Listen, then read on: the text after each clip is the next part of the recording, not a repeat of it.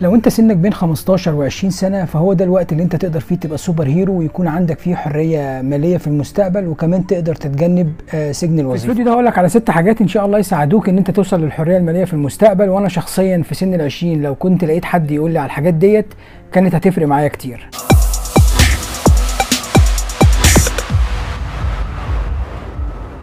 آه، أول حاجة challenge and believe in yourself دايما أول ما تيجي تعمل حاجة جديدة أو تبدأ حاجة جديدة أول مرة تعملها هتلاقي عقلك الباطن بيقول لك دي صعبة وإنك هتفشل وبلاش تعملها وخليك مرتاح في الحتة اللي أنت فيها.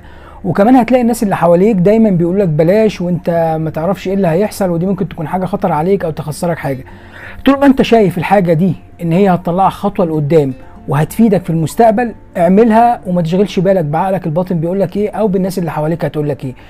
مجرد ان انت تنجح اول ناس هتسقف لك هي الناس اللي حواليك اللي كانت بتقول لك ما تعملش كده وما تخاطرش وانت كده تمام وخليك كده ومرتاح. ثقتك في نفسك في أي حاجة أو أي خطوة أنت مقبل عليها لأن أنت لو أنت ما عندكش شخصيا ثقة كافية بنفسك فده كفيل إن اللي حواليك كمان ما يكونش عندهم الثقة الكفاية فيك في إن أنت تعمل أي حاجة أو إن أنت تاخد خطوة للامام رقم اتنين do work you care about. دايما حاول تعمل الحاجة اللي أنت بتحبها وعندك شغف فيها واهتماماتك كلها رايحة عليها لأن هي دي الحاجة اللي أنت هتقدر تصبر عليها وهي دي الحاجة اللي هتكمل معاك. مثلا لو أنت عندك شغف بالموبايلات ابدأ تاجر في اكسسوارات الموبايلات وبيع في نطاق صحابك وأهلك. ولو عندك شغف بالملابس ابدأ اشتري 10 أو 20 قطعة وبرضه ابدأ سوقهم في مجالك بين صحابك وبين أهلك. أنا شخصيا ليا واحد صديقي وإحنا في سن العشرينات كان بدأ يشتغل في في الموبايلات المستعملة ويبيع ويشتري. وكانت بدأت تعمل له فلوس كويسة جدا. أنا متأكد إن زميلي دوت لو كان فضل كمل في الموضوع دوت كان هيبقى من أشطر الناس في المجال دوت وكان زمانه دلوقتي عنده تجارة كبيرة في الموضوع دوت. رقم ثلاثة take the risk السن دوت هو أفضل وقت إن أنت تقدر تاخد فيه risk لأن أنت لسه ما عندكش التزامات ولا ناس أنت مسؤول عنها. وال risk هنا هيكون مثلا إنك لو أنت فعلا بدأت تشتغل تبدأ تعمل saving ل 20% من مرتبك أو من كل دخلك.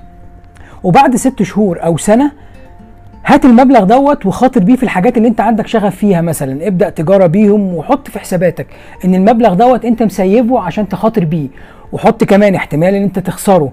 طبعا مش بقول لك كده إن انت تخسره بسهولة بس دايما خلي عندك احتمال إن انت تخسره هو ده ال risk عشان تقدر تجازف بيه وتقدر تشتغل بيه وتتاجر بيه. آه مثال تاني مهم جدا لأهمية استثمار المبلغ اللي انت سيفته. هنتخيل مثلا دلوقتي إن انت معاك ثمرتين فاكهة وقررت تاكل الاثنين ف once إن انت كلت الاثنين الموضوع انتهى. على العكس بقى تماما إن أنت لو قررت تاكل واحدة وتزرع الثمرة الثانية بعد فترة من الزمن. الثمرة الثانية اللي أنت زرعتها دي هتكون شجرة كبيرة وهيكون فيها ثمار كتير وهتجني عليك أرباح أكتر وأكتر مثال كمان مهم لأهمية استثمار المبلغ اللي أنت سيفته. خلينا نفترض في السن دوت الصغير آه، اللي أنت فيه آه، معاك 10000 جنيه وعجبك تليفون وأنت قررت تشتري التليفون دوت بال 10000 جنيه. بنسبة كبيرة بعد سنة أو سنتين قيمته هتقل. وبعد 10 سنين أساسا مش هيكون التليفون ليه أي قيمة.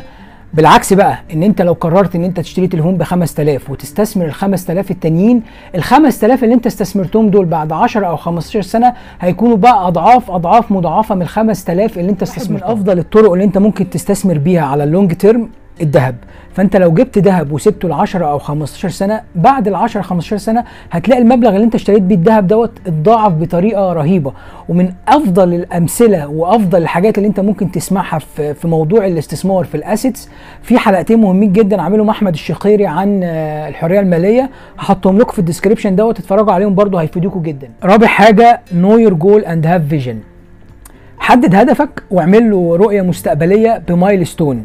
يعني مثلا أنت حددت وقلت أنا هشتغل في موبايلات فزي ما قلنا هتبدأ بإكسسوارات الموبايلات فتكون أول سنة أنت محدد لنفسك target إن أنت هتبيع في محيط صحابك ومحيط معارفك. السنة الثانية هتكون هتبيع في محيط أكبر شوية لناس ما تعرفهاش. السنة الثالثه حاول يكون عندك المحل بتاعك اللي أنت تحط فيه كل بضاعتك والناس تجي لك من كل مكان تشتري منه.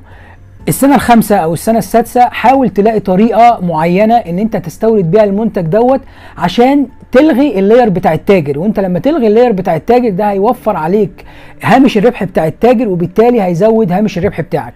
آه رقم خمسة ودي تقريبا هتبقى من أهم الحاجات find good people دايما وانت ماشي في طريقك أو لو انت بدأت إن انت تخطط إن انت يبقى عندك حرية مالية في السن دوت دور على الناس اللي حواليك تبقى يبقى عندها نفس الشغف ونفس الأهداف ونفس الطموحات.